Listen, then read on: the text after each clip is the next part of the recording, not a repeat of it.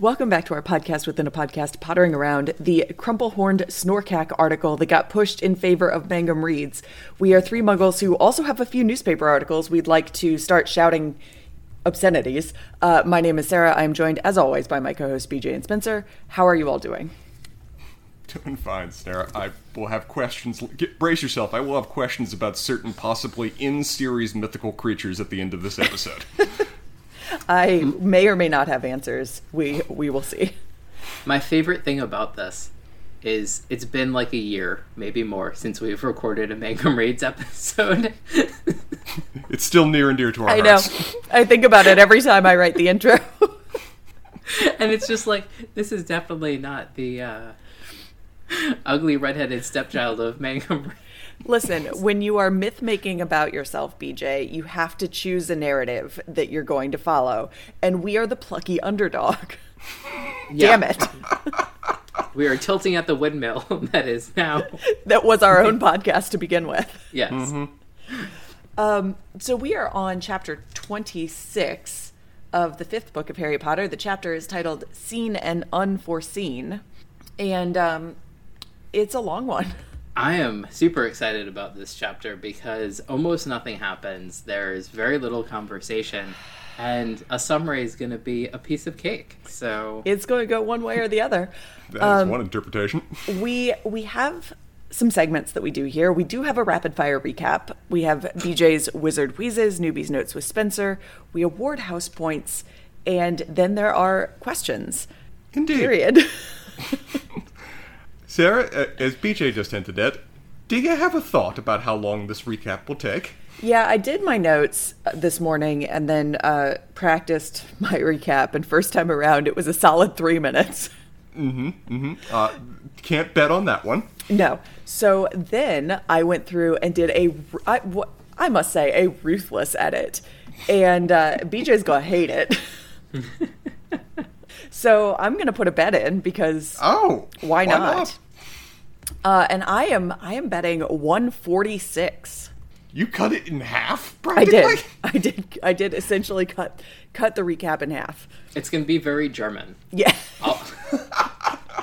It's just gonna be one giant word for the whole recap. that's that's true. That it capture captures the essential heart of this chapter All right. perfectly. we, you, you got your bet. I've got the stopwatch. Whenever you're ready. I feel like I should have had some water before I did this instead of yet another cup of coffee, but here we go. Harry does the interview with Rita Skeeter and goes into a holding pattern, waiting for it to go out. Cho's ignoring Harry. Hermione asks how the date went and then explains how he should have told her about going to meet Hermione.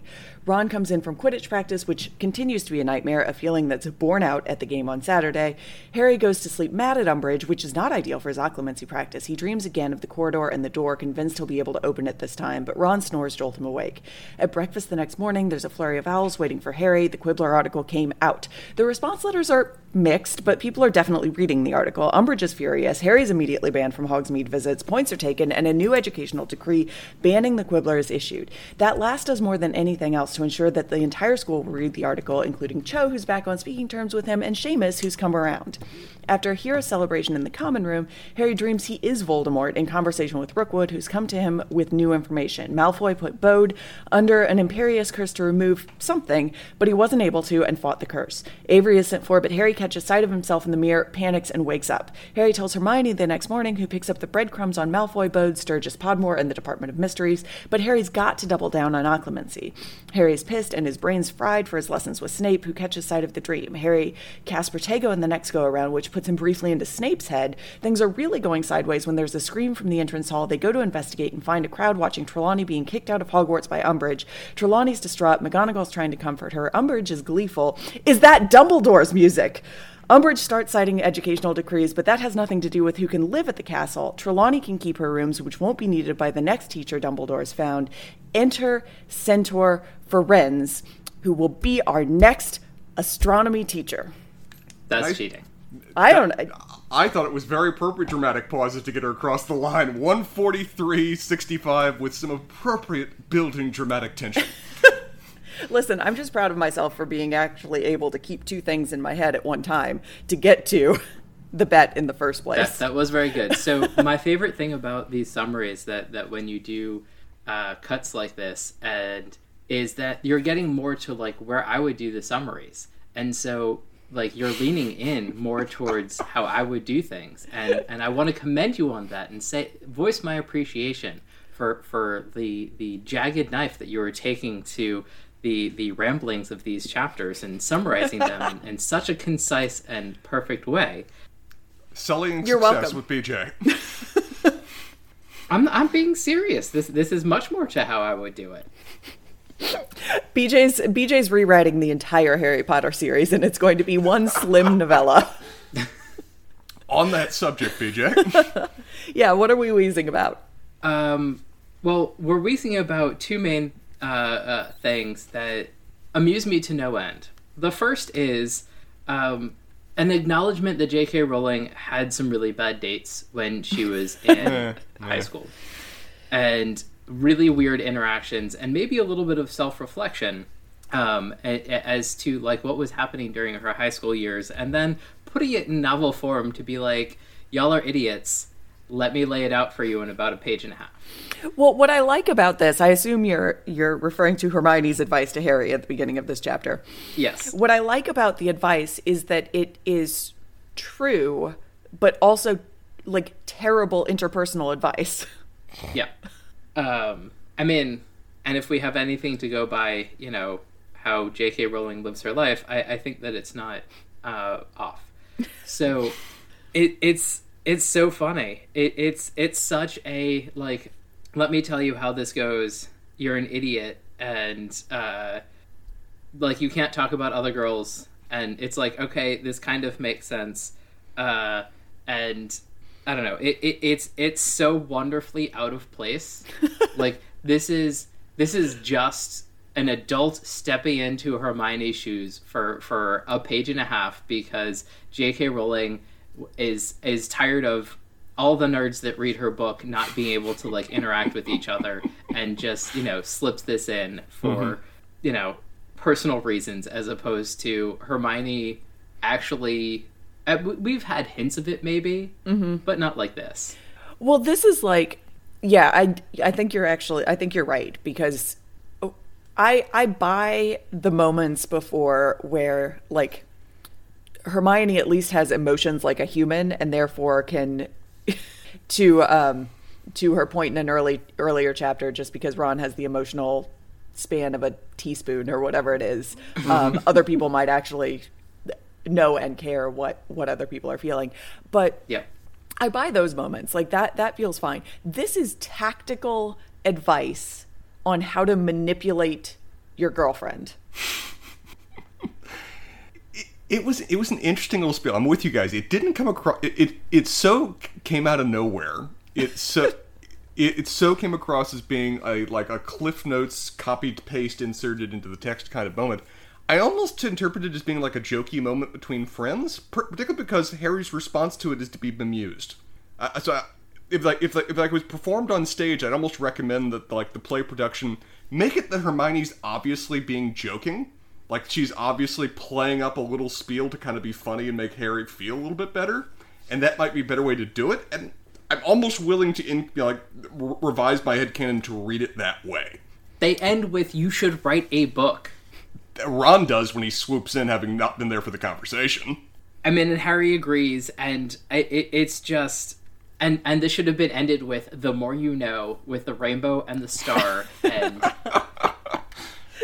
it Yeah. would have been just just perfect. I don't. I, yeah, I think I think Hermione is weirdly serious here, uh, and I Hermione's think always weirdly serious. and I think that Harry takes it as as weirdly serious too. But I also don't think that he has like I don't think that he has enough forethought to be able to implement any of this advice, so it kind of comes No, out in the wash in the in the it- end it- anyway. it's a weird moment because Hermione's the, always trying to be the one adult in the room, but the problem is, is that she's kind of ignoring her own role in setting up this failure. If she's going to be the one adult in the room, of where Hermione, Yeah. you are the one that knew that Harry was on a date, but you're the one that told him to leave the date or bring Cho and go to you. With none of the rest of this advice provided whatsoever. You can't have it both ways, Hermione. If you're going to act Yeah. the superior know it all adult, you have to also realize that your two friends are not, and are not going to see this coming from your perspective before they, of course, should have seen it coming. So you set this stone a rolling. You can It's a- acknowledge that? It's a weird moment all around from her, I think. So we have two problems with Hermione this chapter. Um, and the second problem is the exact opposite, which is Hermione completely leans in to with everybody else and's like, let's forget what you saw in your dream because it's useful information and not tell anybody and put more effort into your occlumency.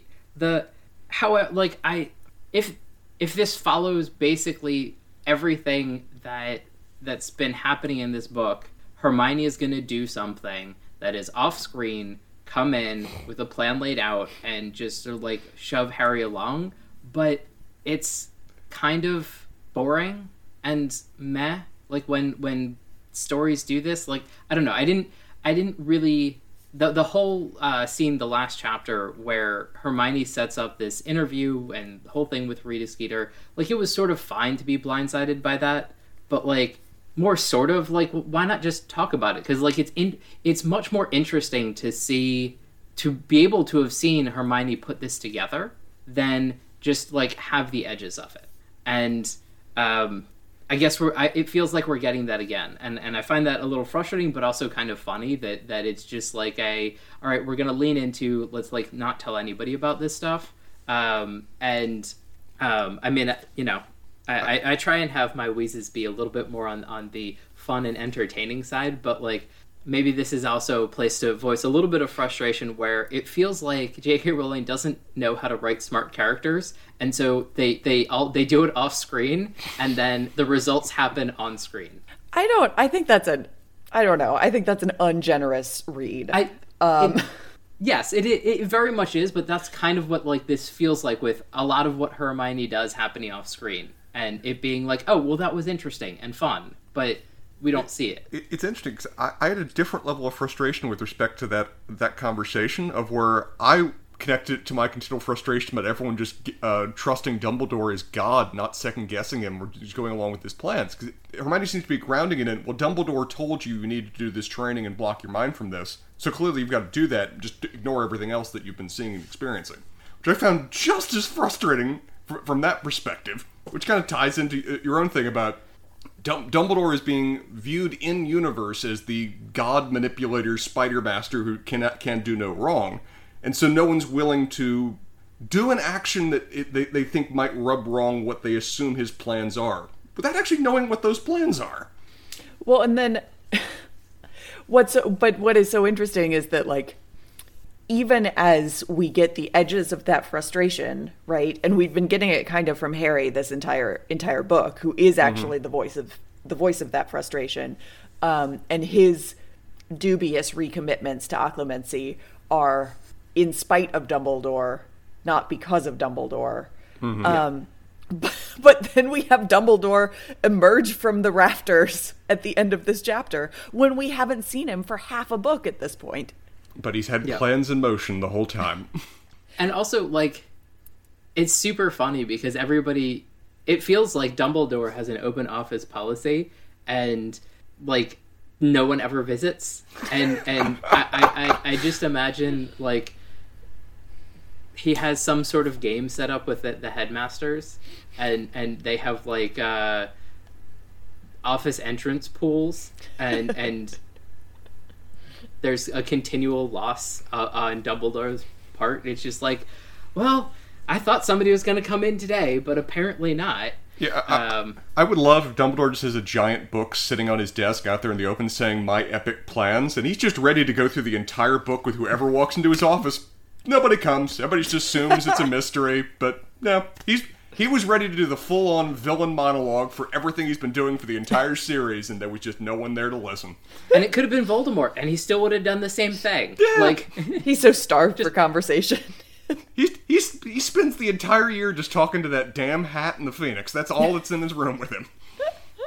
Anything further, BJ? uh, no, I, I think that uh, there are a lot of other things, but but I think that's it for the for my wheezing this chapter. Well, in terms of newbies notes, I'll start off with you go Neville. Just I, again, I, I I felt a lot of a kindred spirit with Neville over the course of this series, and I love the character arc that he's going on. We opened this text with him being one of the main people that you know, from a very similar perspective to Harry, is encouraging him on that. Yeah, Harry, you did good. I'm sure it was really hard because it would have been hard for me too, but it's important. Mm-hmm. Yes, well done, Neville. Uh, as we acknowledged, Hermione, you can't be the voice of reason and then only do that after the fact. You can't. If you see it coming and you were the one who apparently should have seen it coming, you will know it all. You, you, you set Harry up for failure here, which I almost find amusing. Uh, though Harry's summary at the end of, then I could have t- just told her I fancy her and she wouldn't have had to give herself all, get herself all worked up again about Cedric dying, may be one of the most Harry summaries ever. you are emotionally dead inside, sir. Uh, Hermione not being into sports, I guess, is in character. She, she's never really been into Quidditch in past, but it's never really come up. But her focus then about how the sports are fostering inter-house competition, and that's not a good thing right now, is interesting. It kind of ties into a lot of commentary we've seen before about the school is almost designed to make the houses be constantly at each other's throats, when that doesn't seem like it was the original intent. Well, for Quidditch or just in general? In general, with Quidditch being a further example of that. I, I, I feel like I need to push back on that one. I Go feel like on, that, please. Hundred percent was the original intent because of who established the different houses and who they were letting in. I mean, Slytherin was just like, no, only, tr- only you know, true full-blooded wizards, and and Well, I feel like the other two houses honestly were sort of afterthoughts, but um, But I, I I remember the Hat's speech, where the Hat gave that little sing-song speech about how the purpose was for all the houses to come together and work together and be and, and dif- differing views brought together under the same roof so they can find a common cause. Wasn't that, That wasn't that the Hat's kind of speech? yes, but that feels a little bit like revisionist history to me. Aspirational. yes, yeah. I mean, if Griffin, i- i- if the head of Hogwarts was not a Gryffindor, that would not have been that speech. Uh, I will no, no note to Hermione that if you are going to continue dating Ron, a little of your happiness should depend on his goalkeeping. Because She's not dating Ron. They're doing something. They They're ponder- really, guys. I'm going to tell you right now that they really aren't.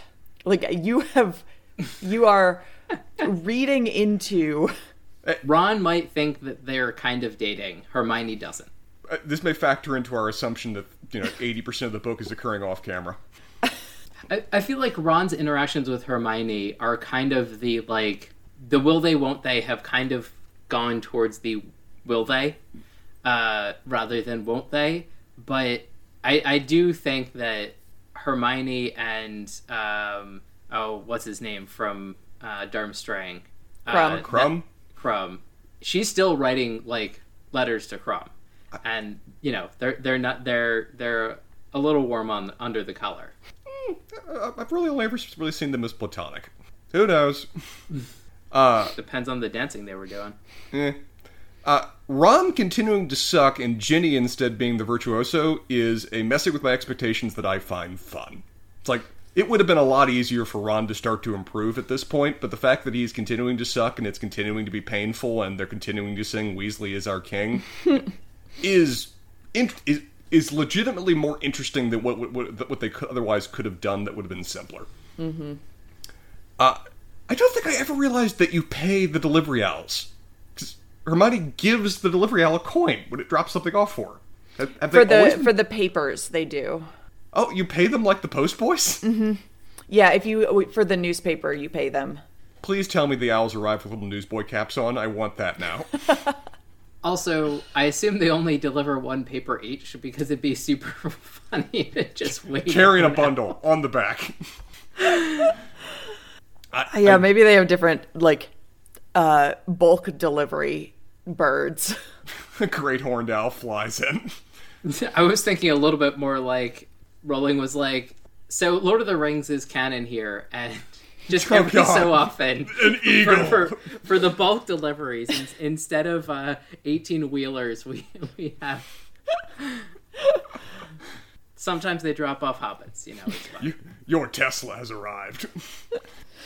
um, I do appreciate the diversity in the responses to Harry's article. That felt re- delightfully authentic to just get a full range of people calling him all mixes of crazy versus ladies sending him messages saying, You're my hero, and including pictures in the letter to which Ron can just respond, Wow, to. nice mix. It's Uh, also interesting. Like, what was your expectation for the readership of of this one. newspaper? Like, it feels like either something happened and people got wind that this was actually an article worth reading. Um, maybe they follow Rita Skeeter, but like also her columns were probably should have been in the Quibbler to start out with anyway. Yeah. Um, so it, it does feel a little bit weird. Um, but like, who and why are we? Uh, is actually reading this? I'm, I'm, I'm kind of with you there, BJ. Uh, My assumption about the Quibbler was that the readership would be cranks. But I figured, you know, if the Quibbler knew its marketing and Rita Skeeter in particular knew her marketing, they probably did a little bit of advance advertisement of, look, Rita's back and she's got a fresh new expose column. And so some of her readership has now followed her. And I think I think that it is the like word word travels fast um, within this Yeah. pretty insular Mm-hmm. Word community, and like everybody is interested in Harry Potter and like Right. the nonsense that like I I do think that um, we can quibble about her how much Hermione should have been able to like pull this plan off or how much it should have been in the background. But I do think that the the sense that the public is hungry for a different version of the story than the ministries and the daily prophets was right. And that's why this is getting so even though it's in this like nonsense newspaper why it's getting such reach so fast We, we see that in the story of where everyone, everyone, including the class that was previously utterly indifferent to the news, is waiting for their copy of the Daily Prophet this Yes. morning. They're starved for more information on this particular topic. So an alternative perspective would be very happily seized upon. Yeah. I also love, I do think that the one thing that Rowling has gotten consistently right in this book particular and in, in some previous books as well is how quashing of information works. Yep. It, the the, the uh, I'm suddenly blanking on the name of the artist. Uh, I'll, I'll, I'll look it up here in a second. But yes, any effort to delete things from the internet tends to go the exact opposite direction quickly. Mm-hmm, Beyonce, maybe. No, it was some. some I'll, I'll, I, I, it, it, I, I will look it up Here- here- here is, um, during the question segment. Okay. Um, You should look up the picture of I think it's Beyonce and the picture Oh, that from she the Super Bowl? wanted to. Yeah. oh, yeah. that, that, that, that was a more modern example, but there's actually a name for the trope that I'll, I'll look up here in a bit. Streisand effect. Thank you. Good lord, I could not remember Barbra Streisand for the life of me. But she tried to she tried to delete a picture of her house from Google Earth, and it had the complete opposite effect course. once the internet found out. Every time. Every time. Uh, it question for the group. I'm very curious of y'all's views. When Umbridge The right accused segment for it. No. You should get called out too. No, no, no. This is just general pondering, and there isn't a right, right or wrong answer to this. I'm curious. Do you guys believe that when Umbridge calls Harry a liar, she believes it? Yeah, simply that. Is this? Does she believe it? Is it an act of doublethink, or is she just purposely lying herself to toe the ministry byline? I think that she. Well, go ahead, BJ. You go first. Um, okay. I mean, I was gonna say, like, I, I don't think she read it, and I think that she has an opinion of Harry that has nothing to do with anything that comes out of his mouth. Um, and so she rightly believes that he is a liar, and it doesn't matter what he says. Like, there, there's no, uh, like, I don't think she's ever heard him lie, or uh, like thought about like what he's saying, whether it's truth or not. But there's sort of the ministry byline of we want to repress that information or this information's whatever it is. And so she's like, he is a liar, and that's what he is. That's who he is, as opposed to what he's saying are lies. I think she's trying desperately hard to make it true, to make it true that he's lying. Um, so I think there's a lot of cognitive dissonance going on in her own head. Um, whether at the the like core of her she believes that he's lying, that Voldemort's back or not, there's so many layers of I need this to be true because Fudge needs this to be true because the ministry needs this to be true for there to be stability. I'm with you. I'm with you. I, I, I, I, I my views are sort of a, hybrid mix here too, of where she's coming at this from perspective of Harry's lying, and so everything he says is a lie, and the details don't particularly matter. And I think that's driven by the ministry narrative and her desperate need for that to be the case, both from the ministry's perspective, but also from the sake of her own sanity of the world just rapidly coming slipping through her fingers. I mean, I think that there's also the it doesn't matter if he says truths if he's a liar. And mm-hmm. so it's yeah. a way for her to justify everything that she does with a it doesn't matter if he's you know, some things that he says are truthful, it is in service of the greater lie. Also, it, and I think you know too that she is she cannot backtrack now. she cannot like, turn she, back, otherwise she, will be lost. She absolutely can't. She is in the advance, advance, never surrender camp. Um, that uh, there just there is no retracing her steps to get back to somewhere sane. Um, it's simply not possible. Despicable villain that she is, and she, I will give J.K. Rowling credit Umbridge is a wonderful villain to insert into this story. I can understand why people have been writing and talking about what a great villain she is for years. It is eminently satisfying to see her caught so completely flat footed with respect to the Quibbler, the Quibbler of all things. that, as, as, you guys noted, the Streisand effect is just right in effect in terms of her efforts to suppress this, and seeing the teacher student revolt coming from all sources. Extra points for offering water cans. What, what, what was it? sugar mice or something. Sugar mice, yep. Offered as little gifts on the side. And then ending with Cho and freaking Seamus, and maybe even Seamus's mom coming around. Mm-hmm. Who knows?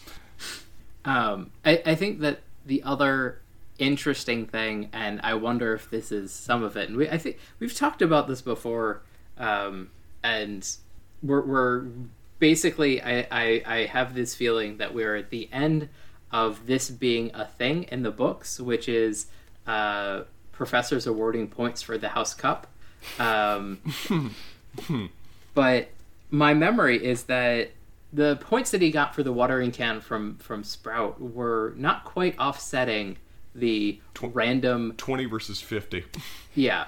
And so, you know, it, it it's a I know this happened, but like if if I completely I know if I completely offset it, it's gonna get worse. Mm-hmm. Is is kind of what it yeah. feels like. Like yeah. you know, there are sort of things that the student populace and the teachers can do, but there is a cost associated with it because we do see uh, Umbridge wielding sort of power, mm-hmm. like, um, and I feel like we're also there on we have some unseen uh, education to decrees. Oh that, yeah. Um, I mean, a whole bunch, you know. right, twenty-seven at this point, but like, mm-hmm. we don't know what they are, and and it does seem that like it feels like we're building up to to some sort of showdown between the Ministry and Hogwarts. Um, that will be interesting uh, to see what happens there. Oh, at, at least at present, Umbridge is winning. There's no question about that. Our victories are in the category of doomed moral victor here with this. Even even Dumbledore's victory at the end is still basically just plugging a hole. It's not actually fixing the underlying problem. Her influence is building by the day, and they don't have a clear solution to that. But I love that her influence is like, it, and this is what we really get in this chapter that her influence is entirely based on the letter of the law. Mm-hmm. Right? It is within she she is a little sort of paper tyrant because her power is only the confines of the exact way that these educational decrees are written. Mm-hmm. She she yeah. is she is a bureaucrat villain in, in, a very in a very authentic version of that. Mm-hmm. Uh, one thing I would really like to see at some point is we we get to see in this chapter how Malfoy, Crabbe, and Goyle react to Harry's article, and everybody's glorying in the fact that oh look they're pissed at you and they can't say anything because you pointed out their dads are friggin' uh, Death Eaters. I would love to see other people react to them about that news, though.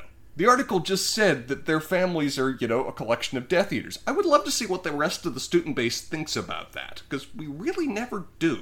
At least not so be- far, anyway. Also, super interesting to see anything outside of Hogwarts about this because Sure. this is widely publicized. There are a whole bunch of people that believe them. Same category. You just outed a bunch of people as Nazis, and What does one do with that information now? Right. Um, it's it's also super interesting because this feels like the mini- like the ministry won't do anything because again, you know, we're we're just focusing on Hogwarts, but like, you know, would the ministry open up investigations? Like what the ministry Into the seems Quibbler.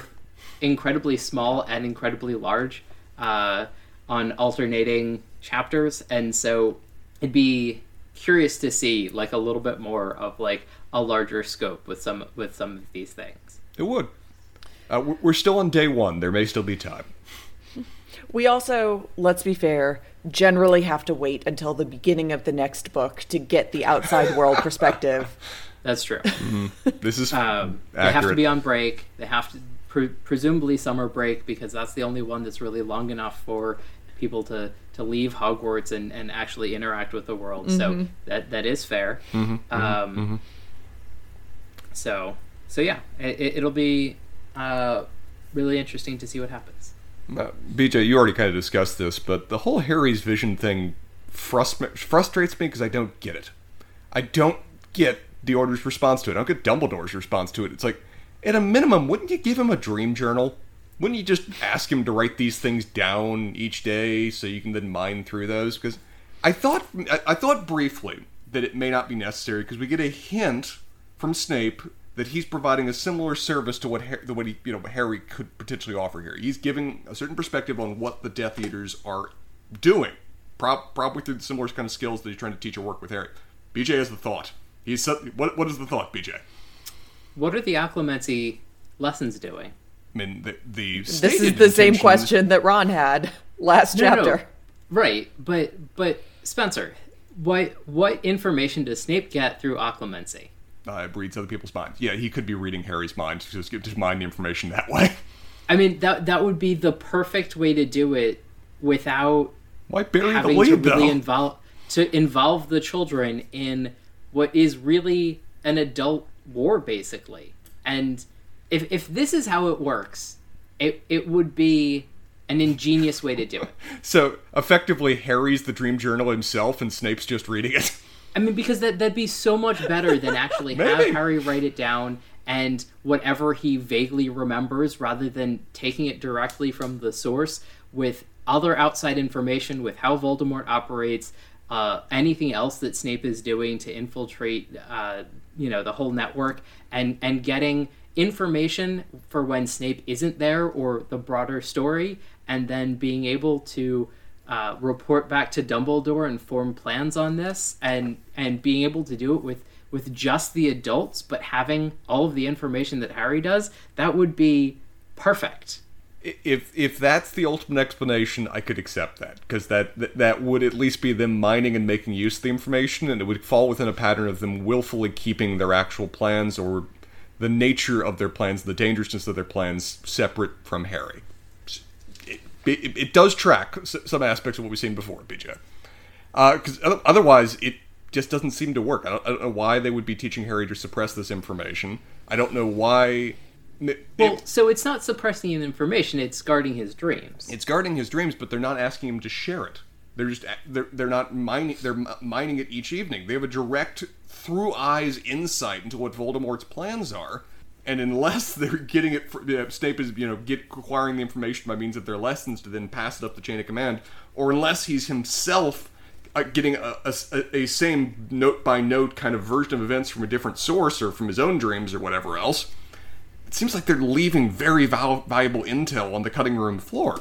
And we have set here, like like BJ, what you kind of what you just said. Snape isn't already you know in the know about all this all this information. He isn't mining it perfectly because he's re- surprised by what he sees in Harry's head. Well, but it'd be new information. I, like I, each, I know your explanation explains it better than what they're otherwise we're seeing on the surface. Yeah.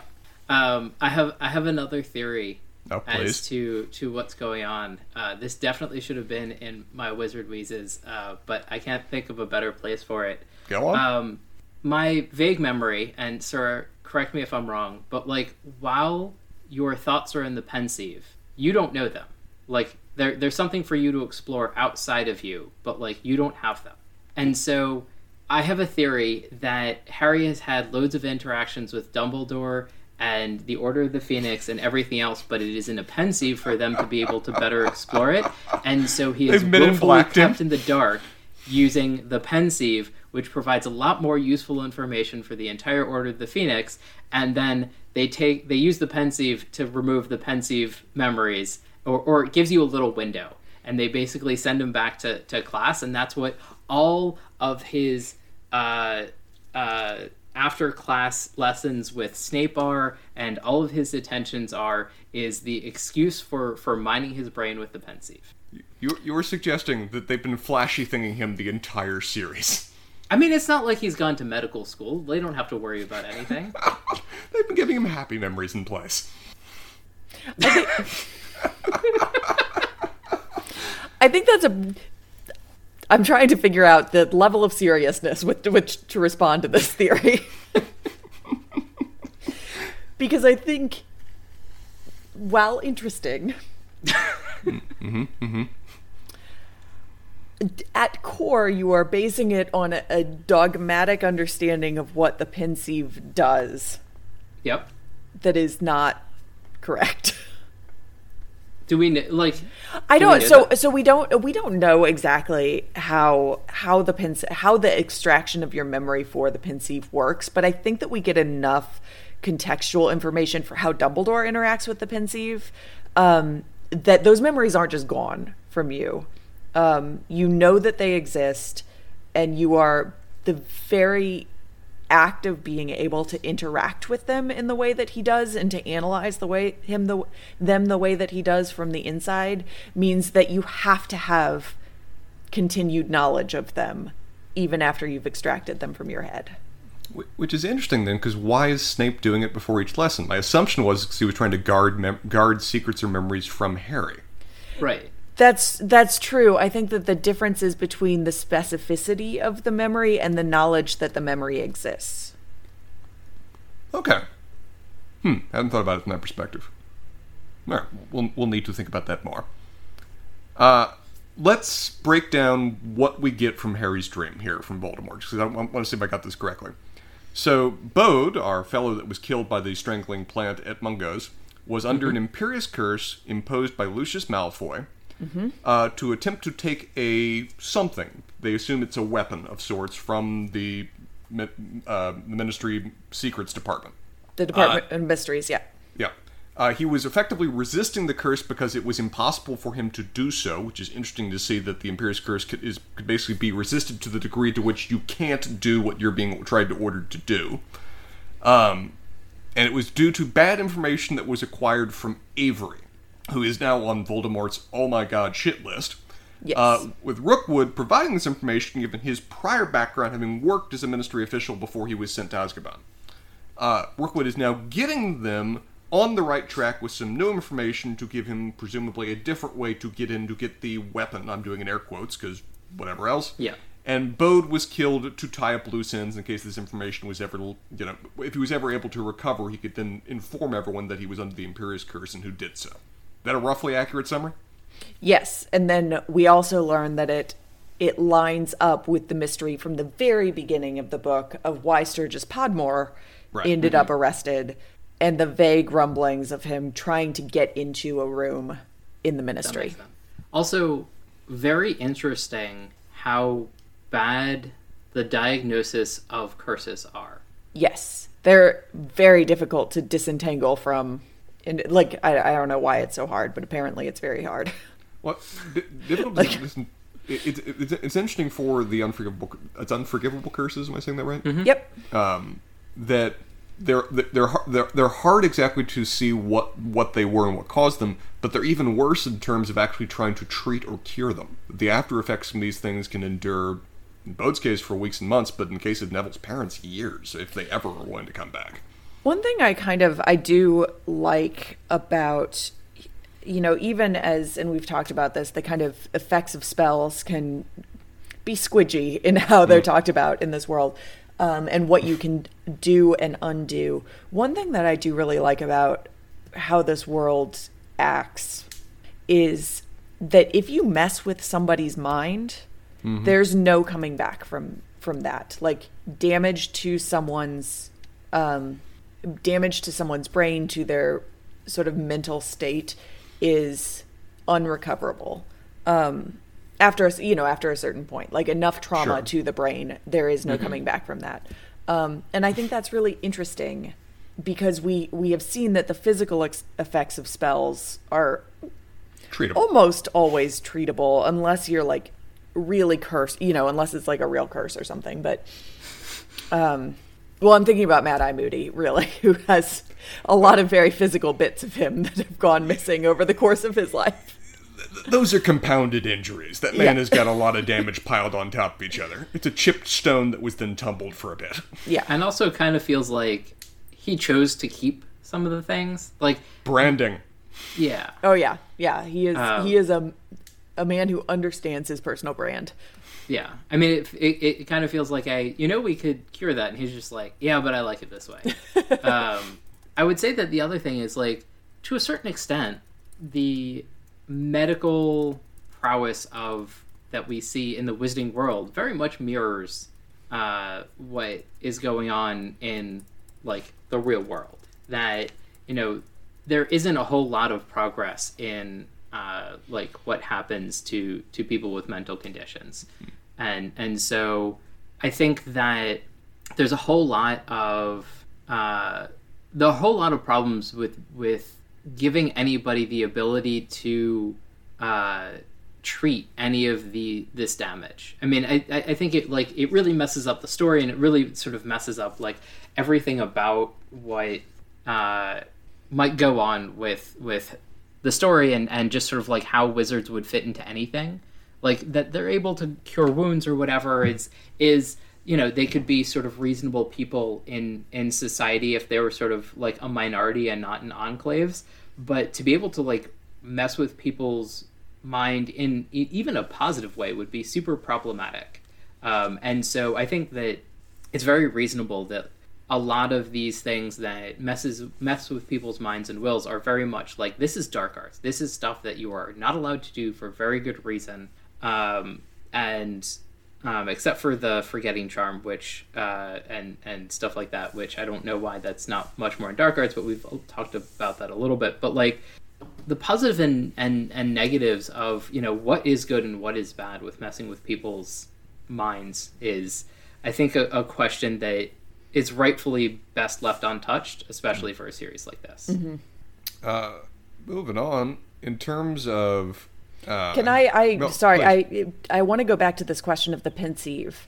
Um, and what it does to memories because I feel like that might might have made a reappearance in questions, but while we were talking, I did just a, a brief bit of research, Please. and there's a convincing argument that Snape, the way Snape is using the pensieve here to remove his memories to protect them from Harry, is completely anathema to how the pensieve is actually supposed to be used. Ah, interesting. Um, so he's actually doing something different with it than what Dumbledore does.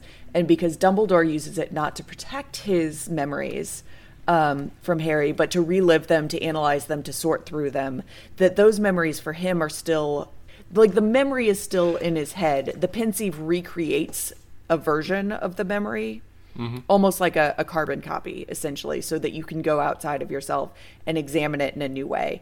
Snape is doing something different here.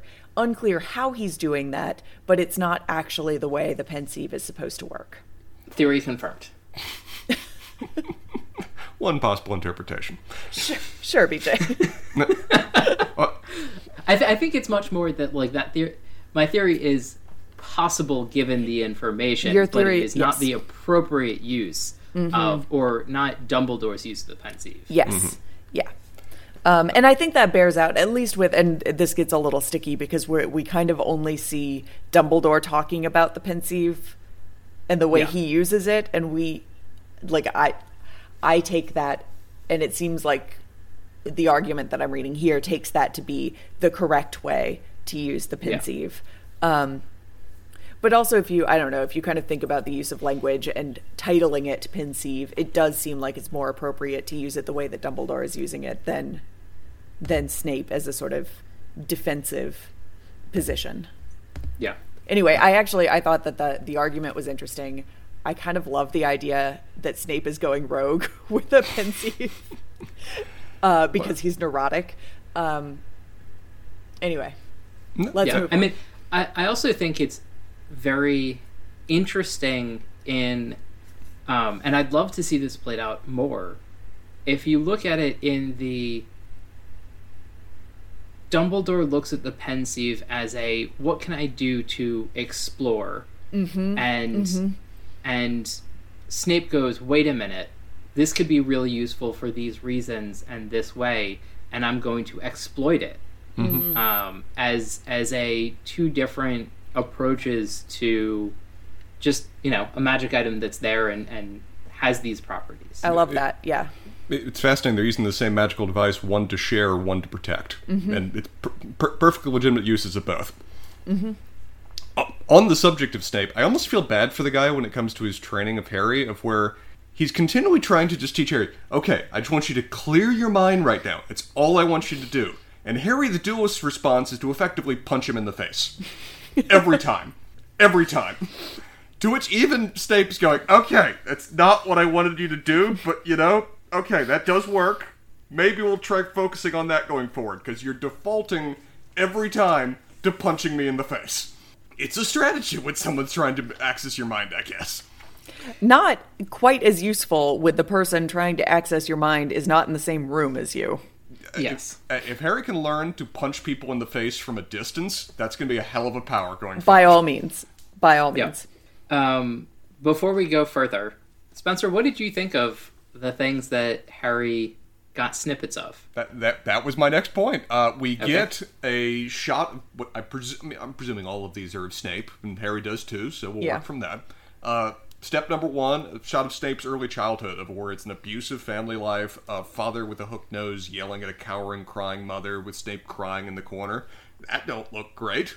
Uh, point number two: what appears to be a lonely childhood of him lying lying on a bed as a teenager, shooting the wings off flies from his bed because Snape has to mix both sympathy and cruelty in every equal measure because that's Snape.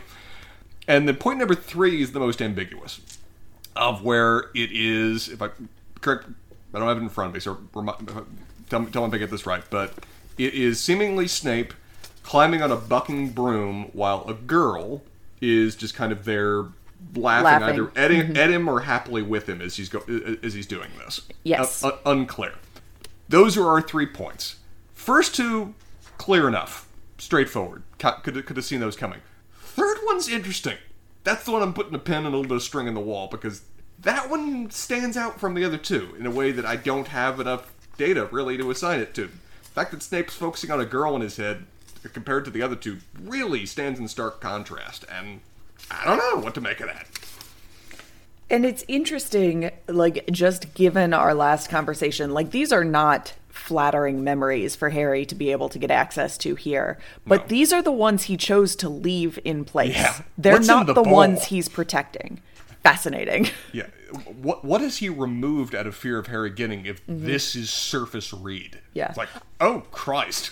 I also love the idea that Snape has to sort of like triage and prioritize okay what are my worst memories because i can't take too many memories out like i assume that something like obviously if you take too many especially if you're protecting them and the doing this in the way that snape is doing it you cannot take too many of your memories out or i feel like things are going to go real sideways I I feel like we know some things that it would be very reasonable for Snape to take out, or at least we have some hints of things that would be very reasonable for Snape to take out, as long as you know everybody's been telling the truth. Because mm-hmm. there's no reason mm-hmm.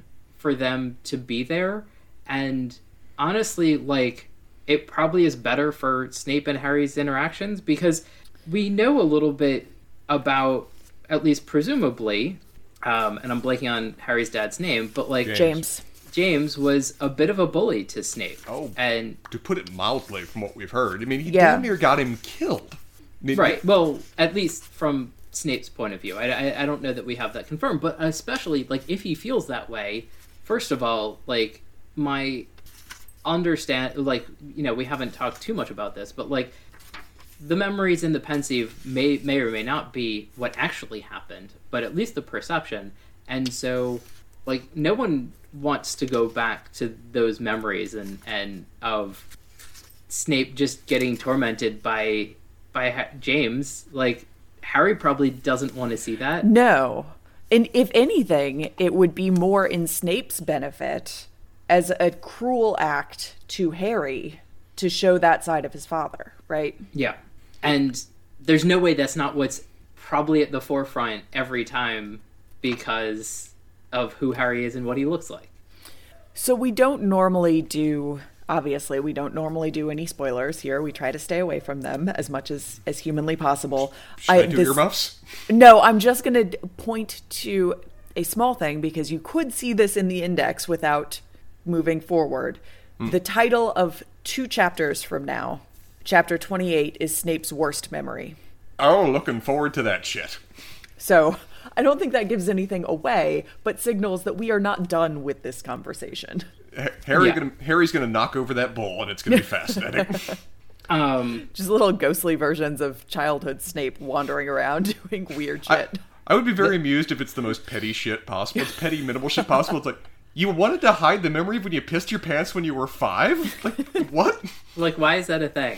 Um, I, mm, whi- which is super frustrating because there's, a thing I want to know about, about about these memories that I assume we don't get this in the movies. I mean, we get some of we get some of this in the movies. Okay. Do we get the scene of the girl laughing at Snape on the broom in the movies? I don't I don't remember specifically. Um Okay. and I'm trying to remember if If it was there, what if it, it have been memorable? I well I'm try- I'm I'm actually having trouble remembering. I don't know that we get I'm trying to remember how much if any we get of the actual occlumency lessons or Sure. if this thing of Snape's memories comes out in a different way and I Okay. I just can't remember right now. You know, someday in like four or five years, we'll, have We'll to be able to We're gonna watch, to watch watch all them. of them. Yeah, it's going to be great. they, they may be remade by then. They might be by the yeah at our pace. They might. Uh, we end the chapter with what is both a pitiful and a cruel scene of Trelawney being dismissed, and it is surprisingly painful. I was not expecting it. Trelawney's not a character I've necessarily cared much about, but just the not not even casual, not even callous, but just the malevolent glory in which Umbridge is just savoring this scene. I I dismiss her too much as being pathetic. She is pathetic, but she is dangerous and cruel in a way we've rarely seen in the story. Uh, we do see Dumbledore stepping in, swooping in at the 11th hour for the sake of demonstrating that he has not been idle.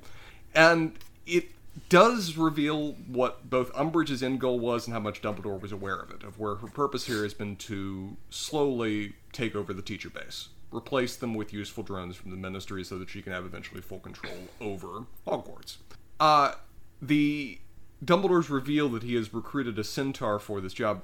Uh, Sarah, what was what was the name again? Ferenz. Ferenz, yes, We, we've seen who him we have before, seen right? before. Yeah. Yes. Yeah. Okay. Uh, it, Friends, it's a- not Firenze. Interesting. Well, yeah, this is going back to which will not make it into the podcast, but the Cairo, Versailles, Cairo, Cairo, Versailles, Versailles. we are in England, my friend. they pronounce it how they will. Don't bring that Italian shit in here.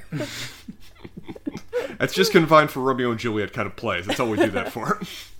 Uh, it, it's an interesting mic drop moment. I mean, it's a mic drop from the sense that you know Dumbledore saw this coming and has planned for it. But it, it I almost want to say that's the fact that he's a centaur also seems to be very targeted too.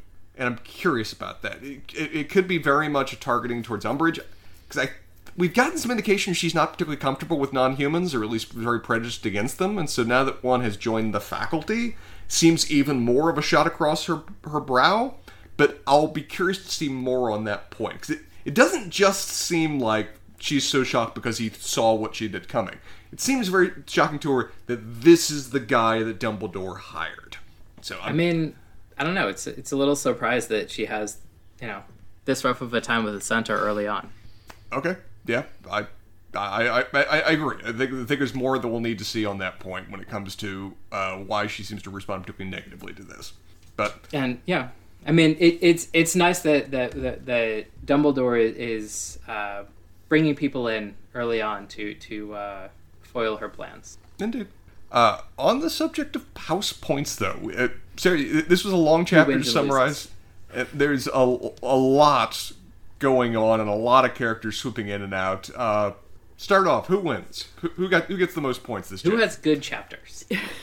so I think we need to have a discussion about this. I do not have. I do not have the answer to this because I was I was thinking about it and I was like, you know what, we're going to talk about this in real time because almost more, I think almost more than any chapter we've talked about, at least in this book, everybody we see is kind of on a roller coaster. Mm-hmm. Um, I, I have a nominee, and I, I, I 100% agree. Everyone we actually spend time with is getting a journey when it comes to yes. this chapter. And so I, th- my nominee, based yep. on the fact that they're not actually in the chapter, but they are talked about enough, I think they qualify. Mm. Luna's dad.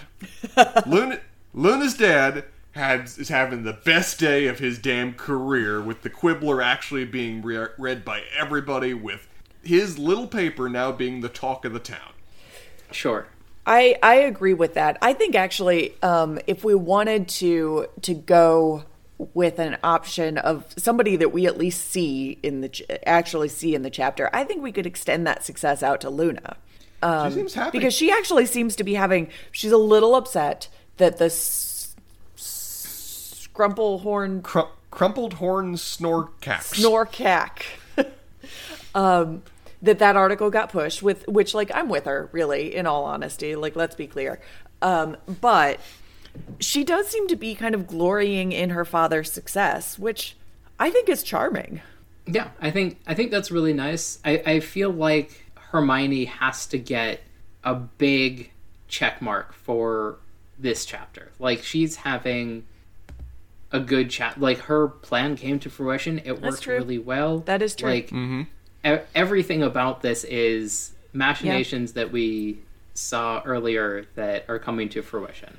You you're right. I do I feel like I kind of forgot about Hermione in this conversation because we see so little of her in the latter half of the chapter. Her wins come mm-hmm. early. Yeah. Um, she she has a uh, knowledge bomb to drop on Harry, and uh, you know, basically Mike drops and and and leaves. Mm-hmm. That's true. It was the wise. I don't know. Her advice chapter. is so bad to me. I, I feel. I feel like I can't, in good conscience, reward her for this. Um, I feel like Harry has a pretty good chapter. Like, I- am not saying he yeah. should be the winner, but like, of of how he does in many chapters like I I he does have some wins this chapter. My only my the reason for not giving it to for in my mind the reason for not giving it to Harry in this chapter is that he ends on occlumency. Hmm. Yeah. And he ends I'm trying let me let me look at this last page yeah, after I mean, I feel, Dumbledore reappears because like my I it's possible that I'm reading into Harry's strained relationship with Dumbledore at this point in the book. You're, you're not frustration. You're not well, no, but frustration with him, kind of Deus Ex Dumbledore coming out. Hmm. Yeah. To deal with this when Harry hasn't seen him or gotten advice or help from him. Well, well, like I think that that makes me feel like Harry has a bad taste in his mouth at the end of this chapter. Yeah, I mean, well, we don't actually get that in text, but but yeah. that is fair. Yeah. Um, and I feel like it should, we should have uh, Dumbledore ex machina as the uh, and uh, the way to refer to it. But I don't. I think it's. I think it is God working through Dumbledore. I, I am standing by my original. Fair enough. I, I do appreciate the Harry. Uh, I forgot to mention this earlier. I do appreciate how much Harry is just no longer giving a shit about the optics of him seeing through uh, Voldemort's eyes. That when he wakes up, he's like, "No, no, no, Hey, Ron, you'll come to terms with this in a minute. I'm going to recount exactly what I saw, and everyone's going to be okay with it because Yeah. I've gotten in on the the frig- friggin' villain of the story, and I need to talk about that right now. I know, but Ron even couple- says, like, shouldn't you tell somebody about this? Which Ron is the voice of reason. We have always said God help is us. the sign of a bad chapter for everyone. Yeah. I, I, but uh, uh, uh, it's it's a nice progression from a couple chapters ago where Harry was like, "Oh my Yes. god, I'm seeing through the villain. Everyone's judging me. I've got to hide this. This is the worst thing ever." Now to no, this is what happened. Let's talk about this. I'm not going to share it with any of the teachers because fuck them. But I'm going to at least tell my friends what's going on. Yeah. Yeah.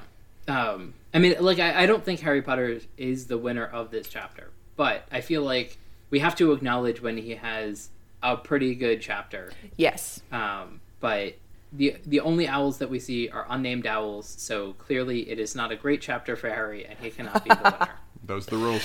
That's them's the rules. Um, so I'm gonna I'm gonna give it to Luna because I actually think what we see of her, I think she's having a great day. Okay. Uh, is Trelawney our loser? I think she might be because even though she gets to stay, like that's not Consolation prize at best. that's not the question. Yeah. Right. Um, and she doesn't Does she want like to stay teaching? at the end either necessarily. Well, yeah, H- hard I don't hard know to that read she likes. whatever else. I don't know that she likes teaching, but she does like attention. She likes performing. yeah, It's a humiliation, if nothing else. A Mm-hmm. very public humiliation as well. And in Yeah. some ways, even hanging around is in some way. I can almost understand her desire at the end to want to leave, just because hanging around is still a continuation of that humiliation. It's still hanging Yeah. around her that she's no longer a teacher anymore. She's just a weird artifact of the school. Yeah, Yeah. and but the reality of the situation, as she points out, is that like she doesn't have anywhere to go. Um, she doesn't have marketable skills. she doesn't Yeah. like she would have no way of making making it in the world outside of Hogwarts. Which, you know, I think we we get the very clear impression that Dumbledore is keeping her there because he knows that. Um, I also feel like we need to mention Umbridge having a not good chapter. I mean, Yeah. I- like, I don't know, Yes. she's not really showing it, but like, basically everything but, I guess, the, I don't know. This is this is one thing that I find weird, um, which is she really enjoyed the Gryffindor loss mm-hmm. in Quidditch, mm-hmm. which feels weird because if it was just that Harry wasn't play like is this just cuz Harry was I guess upset about it but like he doesn't seem really upset on the page. I don't know, it just it feels like one of those weird things like why is it specifically about Gryffindor losing if it's not just about Harry because she seems obsessed with I don't know. Anyway, I think, I mean, I take your point. I do think that there's like a weird, I mean, there's always weirdness with Umbridge and her and like what she is taking pleasure in in any Yeah. in any given moment. But I do think that, well, yes, she would like for Harry specifically to be upset at the travails of the Gryffindor Quidditch team. I think more than anything, she is she is getting a thrill from seeing Her actions have effect. the effects of her wielding her accumulation and wielding of power. Yeah, Yeah. I did this. Look at what I did. Yeah. Um, and so like if Harry is specifically upset, awesome. Bonus. Um, yeah, but but really the downfall of this the downfall of this Quidditch team, the embarrassment of this Quidditch team has more to do with what I have accomplished in the world, the actions that I have put in motion. that's fair. Um, shall, we, shall we move on to questions? Yeah, um, I think Trelawney ultimate loser, but I think Umbridge is a real close second here because the only win she really gets is is that moment with the Gryffindor loss, and like she gets more educational decrees passed, which she always likes, but it feels like she's running on it. Like in this chapter, it feels like she's running on a treadmill that's going like 0.2 faster than she can actually keep up Yeah. with. in, in terms of optics, she's playing catch up the entire time. Where Yeah. e- each of her grand gestures are not under her control; they're in specific response. But first one's in response to something the other side did, and it, it fails her utterly. And then her final thing Yeah. that she's been building up the entire book for, in terms of firing a teacher, she immediately sees that she didn't understand the game that was being played and is quickly outplayed by it. Yes. Yeah. Um, so, quick question off of that. Maybe not quick question. Do we ever find out how educational decrees are passed? Um, I I feel like are they just from Fudge? I don't know, don't if they need I- I like guess I don't remember. the Maybe I'll- I'll- or I, I was thinking it was just fudge. a certain number because I'm trying to. There's one. which also sort of like you know how how much power does Fudge actually have? Because it sort of felt like he didn't have a whole lot of power, and now he has like a ton of power. So, I- or at least Yeah. in So they're signed by Fudge specifically. They have the Ministry of Magic seal on them, but I don't know if they need to be sort of passed through a committee or something. I'm not sure. It seems like they come they present as coming directly from Fudge. Um, I guess I, I just don't remember ever seeing one, which was why I was kind of like um, curious about it because we do get a lot of this is in accordance with this. Yeah, no, we've had a couple of them like reproduced in the book. Okay. That's fair. I just Yeah. know, didn't remember. So- And we're getting it. I know. I also know we're getting one in a couple of chapters, but I'm pretty sure we've seen them. okay, I'm pretty sure we've seen them before. Well, If, if, we're, if we're starting off questions with that, uh, Sarah, as I previously threatened, crumple horned Snorkacks, which if they didn't Snorlax, Pokemon I'm sure would have sued. Um, I had a hard time. I had to train myself this morning to get ready for my intro to not do, not misspeak into a Snorlax. uh, are these are do we have any reason to know whether these are real? I'm just curious. I want to know how much of a crank publication the Quibbler is. Um, they. It's always a little unclear with what Luna and her father have come up with in the Quibbler. The internet seems to believe that they are imaginary, but they supposedly live in Sweden.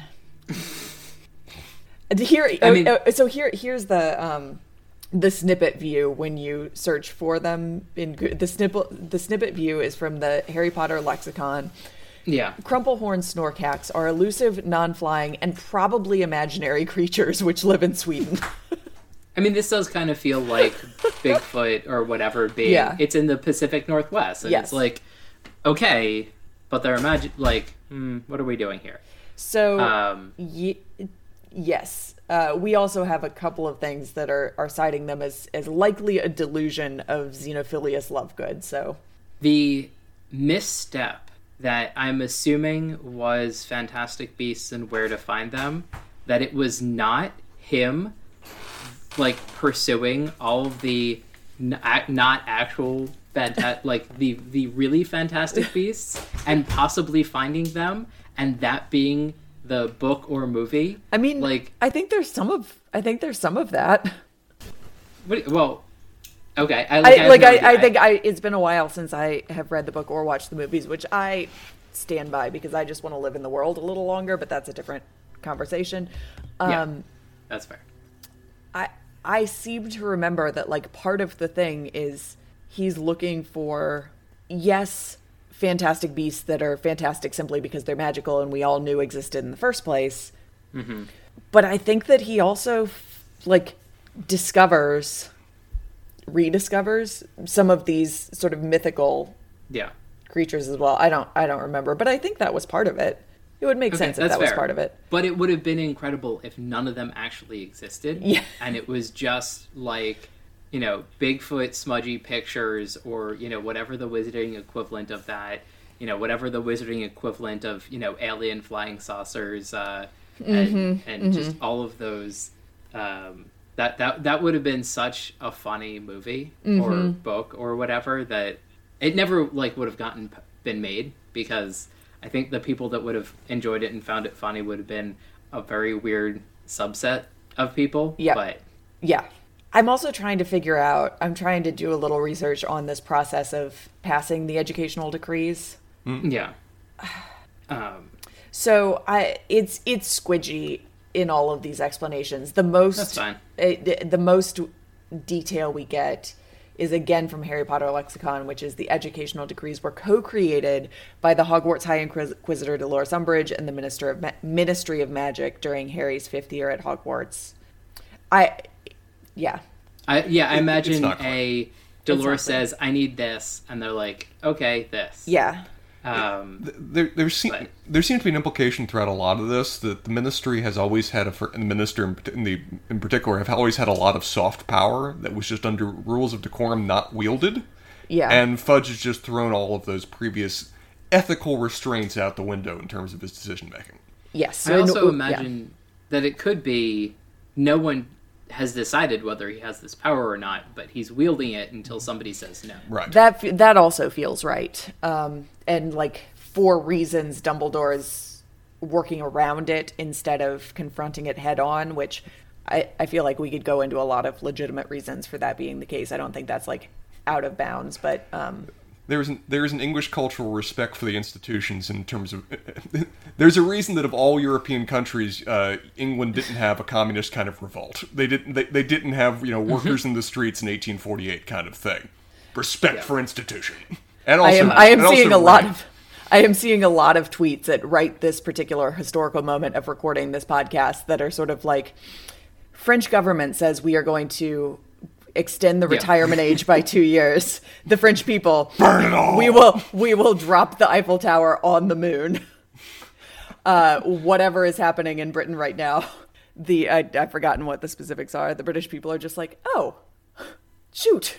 I, I remember I read one historian talk about it. Like in 1848, every country had you know a, a, a revolt of some kind in Europe. All of them. England didn't. But one of the main reasons, one of the main reasons that a giant protest was formed, the government hired hundreds of thousands, like tens of thousands of police officers and troops that were at the ready. And one of the main reasons that they didn't march was it rained that day. Mm-hmm. The, the, it's a very different perspective on terms of protests and rioting. If only BJ they had had plastic Max. If only. uh, question about the teachers at Hogwarts. Um, Yeah. If I'm correct in my theory that Umbridge and the Ministry are not particularly comfortable with the idea that there are non-humans teaching at the school, there are a lot of non-humans teaching at the school under Dumbledore. I mean, Firenze is just now the third. I, I like unless we want to count ghosts as non-humans, but I think that's maybe pushing it a little bit. Um, but Flitwick is non-human, right? Flitwick? uh, No, is Flitwick? Flitwick? is human. Flitwick is human. He's just short. Okay. I, I think I would have lost money on that. I almost assumed that I, I've seen images of Flitwick before from like the movie, and I was assuming that he would they were going like a route of some kind of gnome or goblin kind of thing. I no, I think that we we never get any evidence that he's less than human or other than human. Not to borrow a, Loaded. an umbrage an umbrage phrase, um, but there is an interesting scene in the in the movies where Umbridge clearly thinks that he might not be human because they do a montage of her doing the inspections of different classes, and she is like using a magical measuring tape to measure his height. Ah.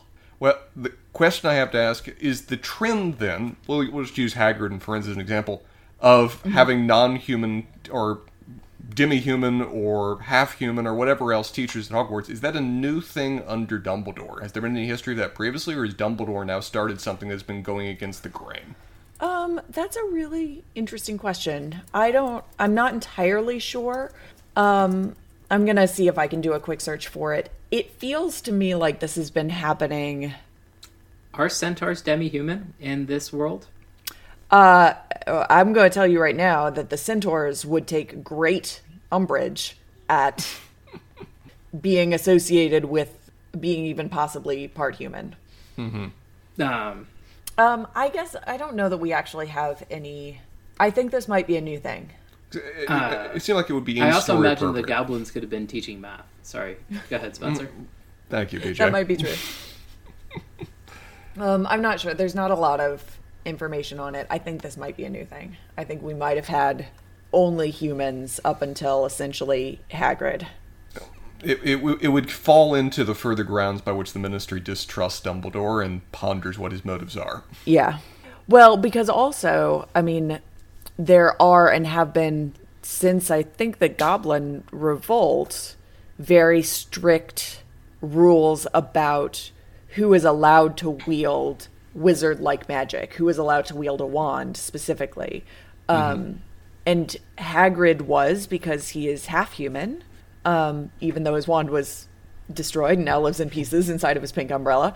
Um, but I think that there was there was a lot of conversation about whether that should have been allowed in the first place.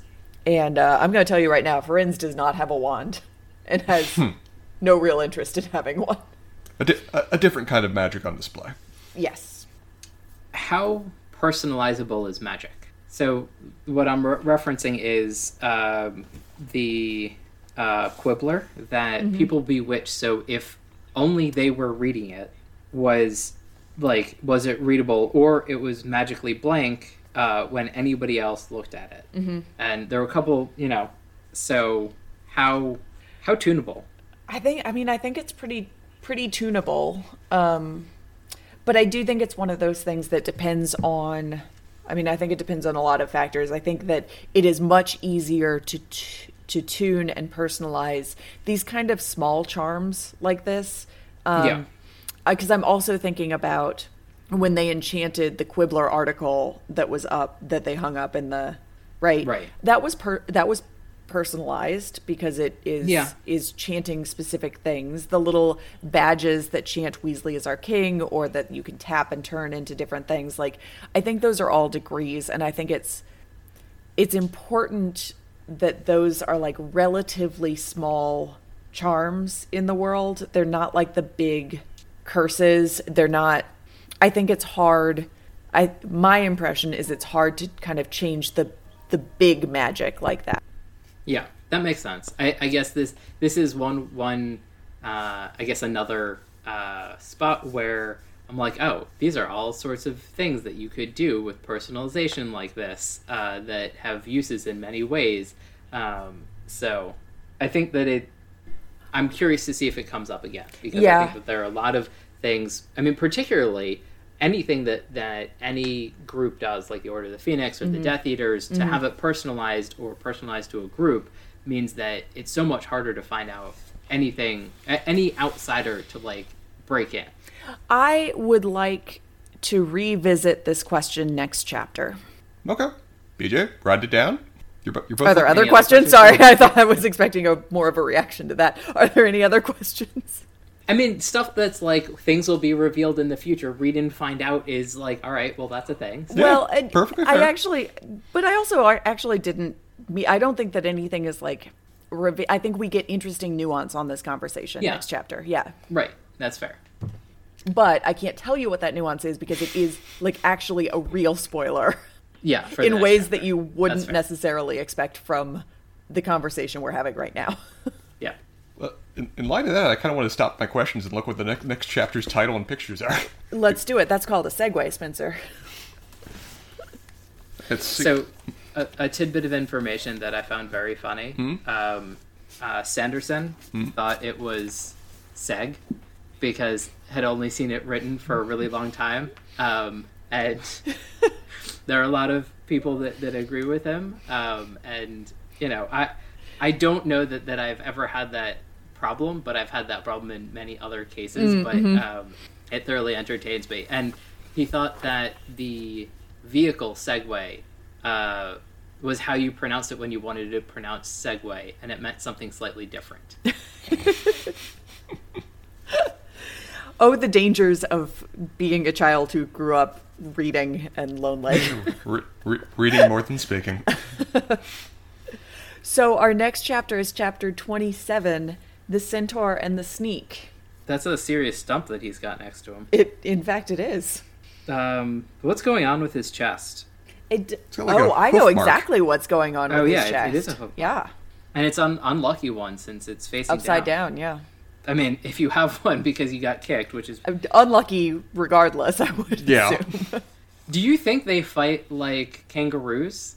Because the direction of that hoof mark kind of looks like they just like rear up and I- smack each other. I think we're gonna get that. Quite, this is this is a read on and find out, BJ situation.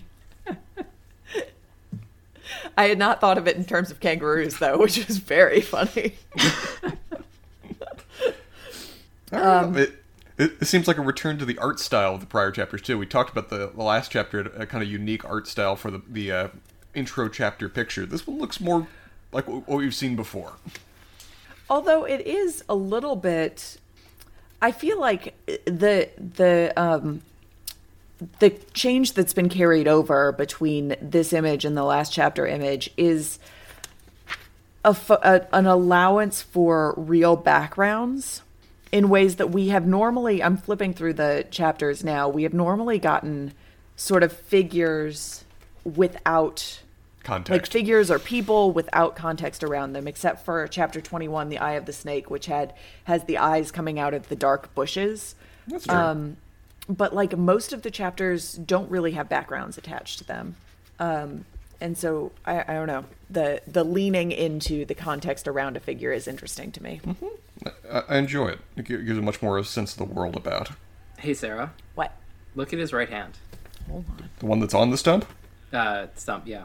Okay It's uh interestingly shaped. It it it has that reminiscence of uh, AI trying to draw hands. yes yeah and i think it it yeah it's Hands are it's hard. recognizable as a hand Hands are hard.